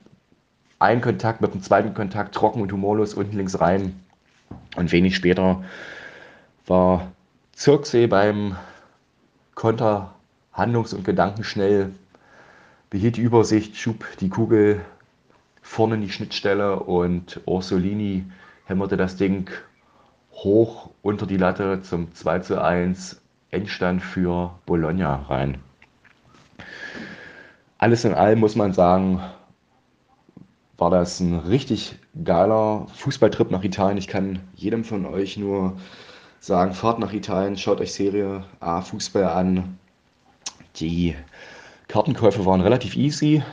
Einfach vorher anmelden online bei Viva Ticket. Inter hat nochmal einen eigenen Ticketshop, aber auch das ging relativ schnell und unkompliziert. Und im Norden Mailand, Monza und auch Turin, das kann man richtig gut verknüpfen. Die Zuganbindung ist super. Ich hoffe, euch haben die drei Stadionerlebnisse gefallen. Liebe Grüße an meinen Lieblingspodcast und danke für eure Ach, Das geht runter wie Öl. Danke, lieber André. Danke auch äh, für deine geteilten Eindrücke und danke, dass du es gemacht hast, obwohl die Stimme fast weg ist. Ich finde, war aber noch ganz okay und ähm, Rest in Peace nochmal an dein Handy, das kaputt gegangen ist. Und das war nämlich auch, also war jetzt am Wochenende auch wieder in, ich glaube in Nürnberg war er unterwegs und davor auch irgendwo und Handy hat sich dann verabschiedet, wie das manchmal so ist, auf, auf Fußballtouren, das dann noch mit dem Handy vom Kollegen aufgenommen, etc. pp. Also voller Einsatz für die Serie, A, Serie Amore Community. Das können wir mal gemeinsam appreciaten, finde ich. Auf jeden Fall. Vielen, vielen Dank. Und genau, über eine Sache natürlich bei dem, bei dem Inter-Sam-Spiel, das ist äh, richtigerweise auch euch in der Community schon aufgefallen, dass wir ja nicht über die Vorkommnisse in Mailand großartig gesprochen hatten. Ja, die Rede ist natürlich von der Ermordung Vittorio Boyocchis. Das ja, hat, glaube ich, letzte Woche einfach nicht genau reingepasst und finde ich, passt jetzt auch immer noch nicht perfekt rein, als dass wir da jetzt großartig ausführlich drüber sprechen könnten. Dazu fehlen uns, ich glaube, allen noch so die Hintergrundinfos. Weiß ja jetzt auch noch nicht genau, was ähm, oder wer äh, dafür verantwortlich war. Denke, tatsächlich ist es naheliegend, dass es da um eine Mafia-Geschichte geht, also dass es jetzt nicht, nicht mal was mit Ultra zu tun hat. Klar, dass ein, ein auch ein Mafiosi immer noch mit Mitte, Ende 60 führender Kopf einer Ultrabewegung ist, Schrägstrich war. Weiß nicht, ob das jetzt irgendwie sonst für ihn oder für die Gruppe spricht, eher würde ich sagen nicht. Hm. Ähm, aber daraus jetzt die ganz große Fußballthematik zu machen, ist jetzt tatsächlich mir relativ, ja, fremd. Ja, also die Kurve hat das, das Stadion ja verlassen in, den, in dem Moment dann. Genau, das kann man vielleicht noch ansprechen. Die, die, Kurve hat das Stadion verlassen, verlassen müssen.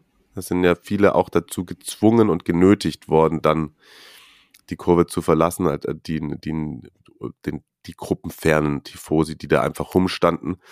Im Zuge dessen sind im Übrigen auch, glaube ich, vier Interultras dann für ja, ein bis fünf Jahre jetzt mit Stadion belegt, Stadionverbot belegt worden und gegen im letzten Heimspiel gegen Bologna ist, glaube ich, so gut wie alles an Fanutensilien verboten worden im Vorhinein. Mal gucken, was das dann für Reaktionen bei den äh, Tifosi der Nerazzurri noch auslöst. Aber mehr will und kann ich es dazu gerade eigentlich nicht sagen. Das ist, äh, bin ich auch nicht tief genug im Thema drin. Und ja, vielleicht irgendwann mal wieder ein Ultraschwerpunkt. Aber das ist ja wie gesagt, also bei der SZ gibt es einen ganz guten Artikel darüber, falls ihr den, falls ihr da mal tiefer eintauchen wollt.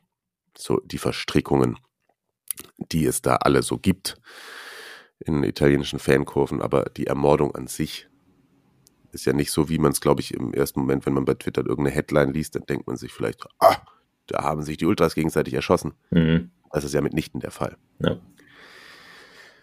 Jo, dann werden wir wieder sportlich, wie man so schön sagt. immer, immer gut so Übergänge von, von hier nach da. Und sprechen über Inter Champions League, ja, alles äh, war ja dann nicht mehr ausschlaggebend, wie man da bei den Bayern auftritt, habe ich gerade auch gar nicht mehr im Kopf, wie das dann ausgegangen ist. Auf jeden Fall mit der, mit der B11. So. Ja, okay, genau. Eine 1B11. Juventus stand an, Derby d'Italia, die wurden richtig krass gepusht von Francesco der da nochmal alles irgendwie in die Waagschale geworfen hat und dann ähm, gerade vielleicht Rabiot positiv gepusht, als er sich den Serie Amore Podcast angehört hat und gedacht hat, oh, da, als einziger komme ich noch halbwegs gut weg. Aber Allegri auch nochmal das vorgespielt davor in der Kabine, gesagt, wollt ihr wirklich, wollt ihr wirklich da ständig bei Serie Amore verrissen werden?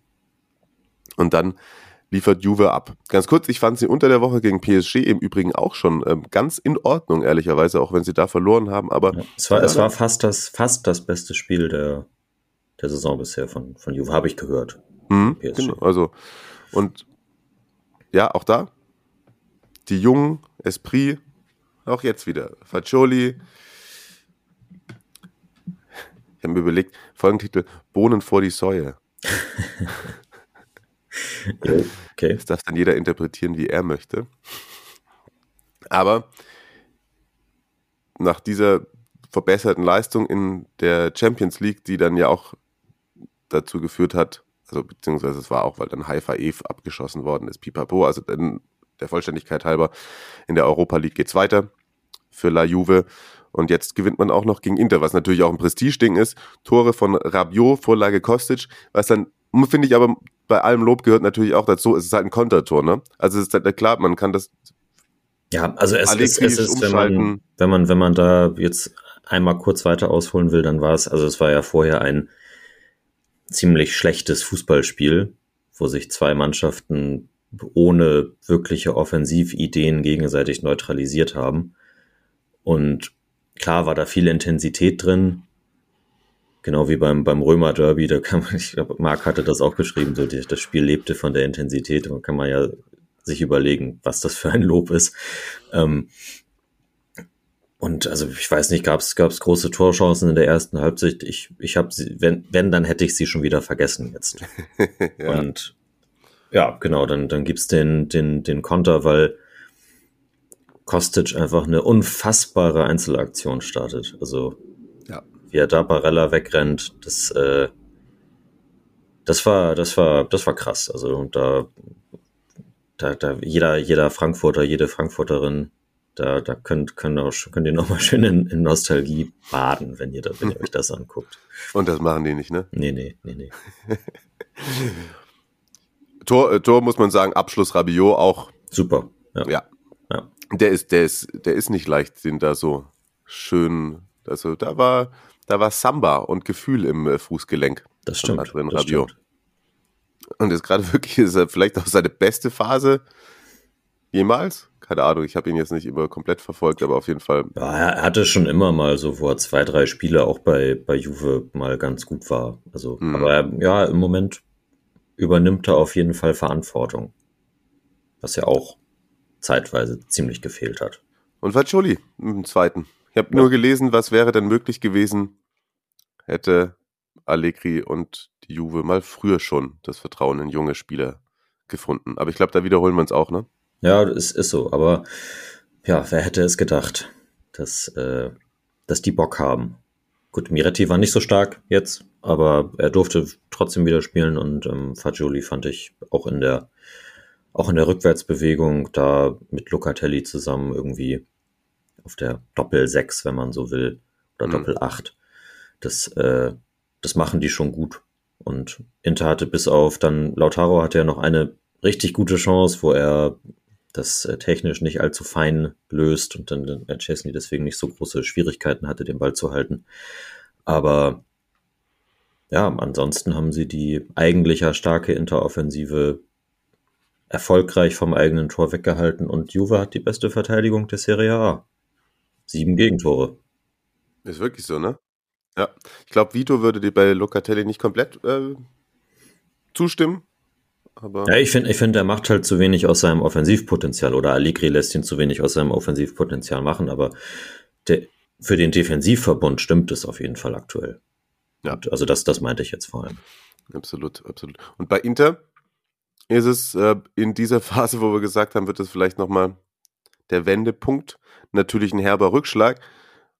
Und äh, das ist jetzt schwierig zu sagen, ne? weil ich habe immer gemeint, oder wir haben ja auch oft darüber gesprochen, äh, Allegri, Allegri, Insagi zu wenig Rotation. Mhm. Ist genau das Spiel gegen die Bayern, wo man halt schon durch war und deswegen auch geschont hat, hat vielleicht den Rhythmus gebrochen und den Flow, Wirklich? in dem man gerade war. Ja.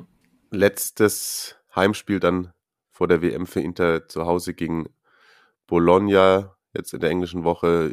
Juve geht zum Tabellenletzten. Sorry, Steppen, ne? Hellas. Da sieht's gar nicht gut aus. Das vielleicht noch einmal ein kurzer Blick in den äh, Tabellenkeller.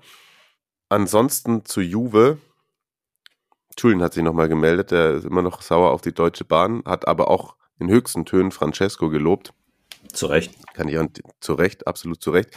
Aber Julian hat auch nochmal, das war jetzt vor dem Spiel gegen Inter, ein paar äh, Ergänzungen oder weitere Gedanken zu dem, was auch äh, Francesco und wir letzte Woche besprochen haben, gehabt. Und das wollen wir uns wollen wir euch natürlich nicht vorenthalten, weil Julian sich dann natürlich auch viel Arbeit und Mühe für euch gemacht hat. Und das hört ihr jetzt erstmal, falls es in die Folge schafft, hi an alle. Ähm, tut mir leid, dass ich nicht dabei sein konnte. Ähm, danke an die Deutsche Bahn, die mich äh, einige Stunden am Frankfurter Hauptbahnhof hat stehen lassen. Ähm, und genau, ich würde noch mal kurz auf den, auf den Kader eingehen und noch ein paar kleine Ergänzungen zu dem machen, was der, was der Francesco schon gesagt hat, was wirklich super war. Und ich verstehe genau, was er auch am Ende meinte ich könnte da, ich glaube, jetzt Stunden drüber reden, über einzelne Spieler, über das Ganze. Ich habe mir einfach nur überlegt, vielleicht bringe ich noch ein paar Ergänzungen bezüglich Kader und vielleicht auch eher zu Transfers, die zum einen, wo es Gerüchte drum gibt, oder auch welche, die ich tatsächlich sehe. Also zum Kader. Was überhaupt nicht stattfand, was ich wirklich kolossal schwierig finde, ist der Torhüter. Also, ich weiß nicht, vielleicht ist es auch von mir persönlich, aber ich weiß nicht, was dieser Chesney noch im Tor zu suchen hat. Also dieser Spieler, er ist zu alt, wenn er spielt, patzt er. Letzte Saison hat er ein paar gute Elfmeter gehalten und das war sein Glück. Jetzt hat Perin am Anfang der Saison gespielt, war super. Ja, jetzt darf er nicht mehr spielen, weil der Chesney wieder fit ist. Was macht er? Spielt scheiße. Sorry. Muss man einfach so sagen, was er da gegen äh, Maccabi Haifa da im Hinspiel gemacht hat. Nein, Quatsch, im, im Rückspiel, was man verloren hat. Also, egal. Ich weiß auch nicht, ob man mit Perin jetzt in die weitere Saison gehen wird. Ich denke eher nicht. Das ist, wird keiner sein, der das groß, der groß Vertrauen bekommt. Qualitativ wäre das für mich einer. Ich denke eher nicht. Ja, ich habe mich jetzt auch mal ein bisschen schlau gemacht. Klar denkt jetzt hier jeder an hier Diego. Diego heißt er, glaube ich. Costa von äh, Porto, der super Leistung hat, an dem jetzt plötzlich ganz Europa hinterher ist. Der wird es wahrscheinlich auch nicht werden. Was ich gelesen habe, dass man relativ, oder beziehungsweise, dass man Mamadashvili, auch ein Georgier, ich habe es das wahrscheinlich falsch ausgesprochen, aber das ist auf jeden Fall der Torwart von Valencia. Der ist scheinbar relativ hoch im Kurs bei Juve. Ich bin ehrlich, ich habe noch nie ein Spiel wirklich von ihm gesehen. Von den Highlights her muss ich sagen, der ist richtig stark. Also den würde ich mir tatsächlich auch wünschen, dass man den bekommt. Der wird nicht so teuer sein. Das ist jetzt kein Diego Costa, wo jetzt jeder drauf schaut, nur oh hier 75 Millionen.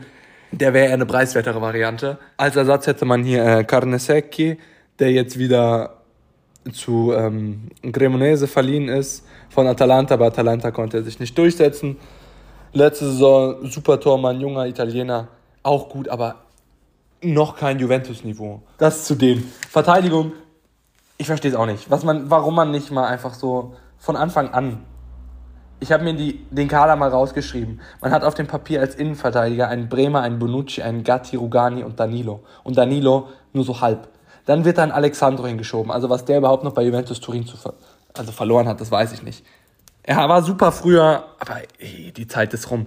Die Linksverteidigerposition muss ich nicht sagen. Das hat Francesco super gemacht.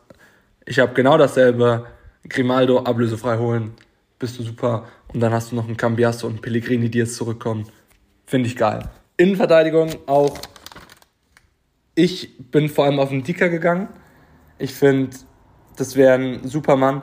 Und wen ich super spannend fand, was ich gelesen habe, ist ähm, Jovilic von Salzburg. Das ist ein junger serbischer Innenverteidiger. Ich glaube, 21 ist er. Das ist so ein richtiger Brecher. Er hat mich so vom, klar, auch von Nationalität und vom Spiel so ein bisschen an Vidic erinnert. Wird mit dem auch verglichen, was ich gelesen habe, alles. Und den finde ich auch spannend. Das ist auch wieder 10, 12 Millionen. Das ist nicht viel Geld. Klar, zurzeit schwierig bei Juventus mit Geld, aber du kriegst einen guten jungen Spieler, wo ich sagen würde, das könnte doch mal einer sein. Dann natürlich auch typisch Juve sind halt immer auch noch so Leute im Rennen wie dann ein Juan Bernat. Also, sorry, ich weiß nicht, was man mit einem Juan Bernat will. Oder jetzt wieder Odriozola. Hey, come on, Odriozola ist äh, Ersatzspieler bei Real Madrid und ich weiß nicht, ob er diese Saison überhaupt schon gespielt hat. Ich weiß nicht, was man bei Juventus mit dem haben, was man mit dem anfangen will, weiß ich nicht. Keine Ahnung. Egal. Verteidigung lassen wir. Mittelfeld, also es wurde oft erwähnt. Mittlerweile äh, spielt mein, mein, mein Geheimtipp Nicolo Fagioli endlich. Also ich habe von Anfang an wollte ich ihn sehen. Jetzt spielt er plötzlich und jetzt macht jeder, ach ja, das ist unser Jugendspieler. Ja, wo war er die letzten Spieltage? Allegri, wo war er? Nee, stell lieber Rabiot auf. Ja klar, hat er jetzt mal drei gute Spieler, aber dann stellt er sich dahin und sagt, ja, er ist ein Führungsspieler, wo ich mir denke, ey, Rabiot, ich bitte dich, du bist alles nur kein Führungsspieler. Also, ich weiß auch nicht, warum der auch noch bei Juventus ist. Ich, jetzt wollen sie ihn unbedingt halten, ey, nee, bitte nicht, ey, wirklich. Das ist vielleicht jetzt auch wieder persönlich, aber ich, ich, kann mit dem als Spieler nichts anfangen. Jetzt wollen sie die ganze Zeit McKenny abgeben, verstehe ich auch überhaupt nicht. Also, McKenny kannst du überall hinsetzen, egal wo. Der hat Außenverteidiger gespielt, der hat sogar, glaube ich, schon mal Stürmer so halb gespielt, also die hängende Spitze, der kann alles, der ist super. Ähm, aber der wird wahrscheinlich auch weg sein. Und ich verstehe nicht. Sie sehen jetzt, es funktioniert. Fagioli, Miretti, super. Locatelli, ey, du hast ein super Mittelfeld. Dann kommt ein Rovella zurück. Warum man den verkauft oder verliehen hat, warum auch immer. Der war gegen Monza, das war der beste Mann auf dem Platz. Ja, haben sie vor der Saison verliehen. Genauso äh, Filippo Ranocchia, ähm, auch an Monza verliehen. Der war jetzt verletzt, ist jetzt wieder fit. Das ist der, der als letztes ein geile Freistoßtor geschossen hat. Finde ich auch interessant. Fehlt wahrscheinlich auch noch so ein bisschen die, die Zukunft. Und die Namen, die es da gibt im Mittelfeld, also die finde ich spannend. Also natürlich das Ziel Nummer eins, weiß jeder, ist SMS. Der wird aber nicht kommen. Also der wird über 100 Millionen kosten. Das wird sich Juventus nicht leisten. Ich finde auch im Mittelfeld, klar, du brauchst ein bisschen was, aber ich fände ihn auch super.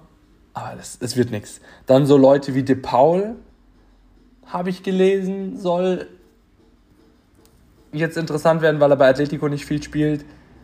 Ähnlich, also beziehungsweise auch hoch im Kurs und schon relativ weit in den Verhandlungen sind sie bei Xavi Simons von der PSV.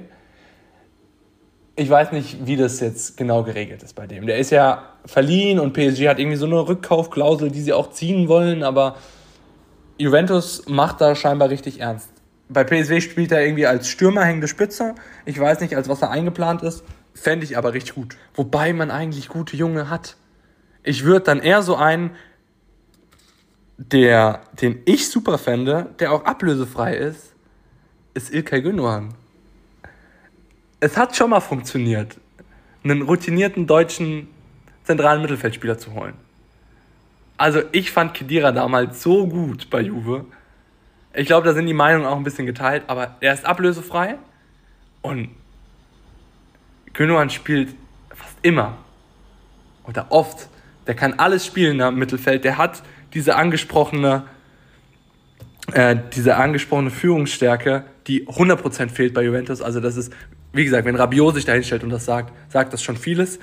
Das wäre einer, den ich mir auch wirklich wünschen würde. Natürlich auch so Leute wie Francesco auch angesprochen hat, ein ähm, Zaniolo, den man im Sommer einfach nicht bekommen hat, war, was da auch wieder war. Ich, es ist so typisch Juventus.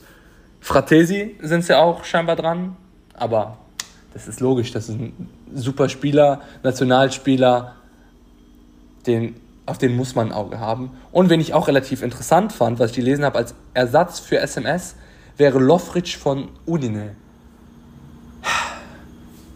Die spielen jetzt ein paar Spiele gut. Ich würde da mal abwarten. Also wenn der nach einer Saison immer noch so spielt, gerne, aber Stand jetzt hat, ist das auch alles außer Juventus-Niveau. Direkt einen von Udine da so reinzuhauen, weiß ich nicht. Weiß ich wirklich nicht. Und noch als letztes kurz den Sturm. Auf dem Papier hat man da super Spieler. Du hast einen Flauwitsch, einen Ken, Chiesa, Di Maria. Also Milik, also nee, wirklich, wenn sie da die Kaufoption ziehen, nicht. Nee. Ähm, und dann so Leute wie Sule, Ake, die sind verletzt, also Ake verletzt, aber die kriegen jetzt die Chancen. Ja, aber Juventus hat auch keine Spieler mehr. Deshalb spielen die ganzen Jungen. Davor haben die ja nie eine Chance gekriegt. Klar, Chiesa kommt jetzt und der wurde kurz angesprochen, wo ich wirklich nochmal kurz nachhaken würde. Kenan Yildiz, der von den Bayern kam, der rasiert gerade ähm, in der Primavera. Der ist richtig gut. Der hat jetzt auch in der, in der Champions League, ich glaube 4-4 ging das aus. Also in der, in der Youth League da ähm, hat er auch wieder getroffen. Den finde ich richtig, richtig interessant. Also ich habe mir aufgeschrieben, von einer Woche hatte er in neun Spielen Primavera hatte er sechs Tore und vier, vier Vorlagen als Zehner hängende Spitze mäßig. Fände ich cool. Also jetzt ist ja noch mit äh, Illing Junior noch einer hochgekommen. Auch super, super Ansätze. Ey, aber die dürfen echt nicht so. Das könnte jetzt wirklich, wäre so wieder so typisch Juve, ein bisschen zu sehr auf diese Vertrauen jetzt, das sind jetzt unsere Heilsbringer. Was ich auch gehört habe, dass jetzt hier nach dem Tor von Fagioli Vergleiche hier, oh, das ist ein Tor alla Del Piero. Ey, bitte Juventus, macht das nicht.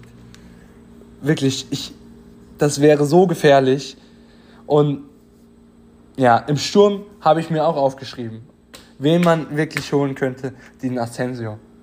Klar, habt ihr schon gesagt, wird nichts, Fände fänd ich auch einen geilen Transfer. Sonst habe ich mich noch ein bisschen umgeschaut. Im Sturm, ich weiß, er ist irgendwie nicht so ganz beliebt und wurde irgendwie immer, immer nur Memes hier, Memes da. Ey, aber Alvaro Morata lebt diesen Verein, hat sich immer voll damit identifiziert und ich fand ihn einfach super. Ich weiß nicht, ich war einer der wenigen Menschen, der Morata immer toll fand. Ähm, ja, schade. Aber kann man, kann man jetzt auch nichts machen. Der wird auch wahrscheinlich nicht mehr kommen. Ich habe auch auf ablösefreie Spieler auf jeden Fall jetzt noch geschaut, um das mal kurz zu ergänzen. Wie gesagt, Ndika, Asensio, Gündogan habe ich schon angesprochen, Grimaldo. Wen ich relativ interessant fand, wo es auch immer wieder Gespräche gab, Jorginho. Also, das ist für mich ein Low-Brainer. Der hat Erfahrung. Wenn der kommt, kann Locatelli wieder ein bisschen vorne spielen. Fände ich richtig gut. Aber ich weiß auch nicht. Ich, ich kann mit Allegri einfach nicht so viel anfangen. Das ist, der hat dann, dann hängt er wieder auf seinem 4-4-2 und dann funktioniert das mit Jorginho auch nicht. Und deshalb ist es schwer, jetzt irgendwelche Transfers zu sagen, wie ihr das auch schon meintet. Ja, ich hätte jetzt noch ein paar, ich hau jetzt einfach noch ein paar Namen einfach so in den Topf, was so ablösefrei ist. Auch ein Kanté ist ablösefrei. Ähm, dann Skriniar. Klar ist Inter zurzeit drüber, aber, also über Juventus. Aber vom Ding her, einfach mal probieren. Man hat früher auch einen Higuain für 90 Millionen gekauft, ja? vom Konkurrenten. Dann, Leute, Juri Tielemans ist ablösefrei. Ein Leandro Trossard, der gerade bei Brighton richtig gut spielt, wäre auch einer für diesen linken Flügel. Für diesen linken Flügel habe ich mir generell, weil ich auch gerne im 4-3-3 spielen würde, habe ich mir auch Namen rausgeschrieben noch. Ähm, ein Cody Gagbo, der gerade richtig stark ist bei der Paceway. Ähm, sind viele Vereine dran. Warum probiert man es nicht einfach mal? Und ich habe ihn aufgeschrieben, einfach nur aus dieser, ich weiß, es wird niemals passieren. Und wahrscheinlich mache ich mich mit dieser Aussage jetzt auch ein bisschen unbeliebt. Aber Juventus muss wieder da zurückkommen, wo sie hergekommen sind. Und das ist einfach nur mal der größte Verein Italiens. Und sie haben jetzt auch nicht diese finanziellen Möglichkeiten für SMS. Aber eigentlich, nach so einer Saison, wie sie jetzt schon anfängt, muss man tatsächlich mal hier ähm, auf äh, Quaradonna schauen. Ich weiß, es wird nicht passieren, aber als Juventus Turin willst du wieder zurück, willst die größten Namen holen. Und er ist halt zurzeit einfach der Shootingstar der Liga. Ich lasse es einfach mal so kurz stehen. Nur noch mal so kurz von mir. So kleine Ideen. Wie gesagt, ich würde auch am liebsten in einem 4-3-3 spielen. Mit Bremer und Ndika hinten drin. Ähm, Grimaldo. Und dann rechts muss man gucken, was da, was da gemacht wird. Ich fand die Dalot-Idee auch gar nicht so verkehrt. Ähm, ich bin da jetzt einfach mal gegangen. Vielleicht tatsächlich noch mit einem Danilo, weil ich den tatsächlich noch am konstantesten finde oder auch einem Quadrado oder ähnlichem. Und dann im Dreier-Mittelfeld, je nachdem wer kommt. Also ich würde auch mit einem Rovella es probieren vielleicht oder einem Locatelli dann halt auf dieser defensiveren Position, je nachdem vorne dran. Ich würde Miretti immer starten. Also Miretti ist zurzeit, finde ich, der beste Spieler bei Juventus Turin. Und dann hast du nach vorne hin Flauwitsch, muss im Sturm spielen. Und für mich muss auch ein Federico Chiesa auf den rechten Flügel. Das war die Zeit, wo er am besten war auf dem rechten Flügel bei der Nationalmannschaft. Das war unglaublich, was der Mann gespielt hat. Und links, ja, Kostic, Gakpo, in die Richtung würde ich gehen. Ihr habt schon viel gesagt. Vor allem Francesco hat das super gemacht. Ich dachte, ich gebe jetzt mal noch kurz meine Meinung ab. So ein bisschen zu Kader und Transfers vor allem. Weil zum Rest kann ich wirklich nichts mehr hinzufügen. Und dann hoffen wir wirklich, äh, dass es irgendwann wieder vorangeht, wieder aufwärts. Und äh, Juventus mal bald wieder nochmal da steht, wo sie auch hingehören. Ne? ähm, ja, dann war es das von mir. Dankeschön. Äh, fino alla fine, forza Juve. Also summa summarum, glaube ich, macht das jetzt bei Juve gerade mit dem Sieg gegen Inter auf jeden Fall wieder zumindest so den Eindruck, ja, mal die Woche so, mal die Woche so. Ne? Der kann, hat nichts mit Wankelmütigkeit zu tun, aber es sind dann jetzt halt trotzdem dann auch wieder ähm, vier Siege in Folge in der Liga, egal wie auch immer die jetzt zustande gekommen sind. Und das ist jetzt erstmal Platz fünf und man steht vor Inter da. Und zwei Punkte hinter Platz drei. Genau. Ja. Zehn hinter Napoli. Klar, klar. Wie viele Punkte stehst du hinter mir im Tippspiel? Wenige Punkte, aber sehr viele Plätze. Also alles eng beieinander da, ne? Ja, ja. Also es sind irgendwie, ich habe ich hab, äh, 180, glaube ich, und du hast, glaube ich, 184 oder so. Also du hast vier Punkte ja. mehr auf jeden Fall als ich, aber du bist irgendwie 30 Plätze vor mir. Krass. Und Ilicic 72 hat 213. Ist äh, marschiert an der Spitze, ne? Ja, Jojo Napoli hat sich Rang 2 von Ladea gesch äh, geschnappt. Aha. Also das Duell dann den, auch. Den, den kenne ich doch auch. Ja? Ja, es ist, glaube ich, äh, auch in der Transfermarkt-Community sehr aktiv. Ah, cool. Die Tagessieger vom Wochenende waren Sisu 89 und Baltic Sea 1965. Beide mit äh, 20 Zählern. Guck mal, auf, auf, auf Platz 5 HIH 86, das ist ja auch ein Nachbar von mir, ne? Echt? Ja, also mein, mein direktes Umfeld sozusagen ist auch am, am Start. Stark. Okay, stark. Sehr gut. Meine Lieben, das soll es gewesen sein an dieser Stelle erstmal. Nächste Woche haben wir die englische Woche und den letzten Spieltag aufzubereiten.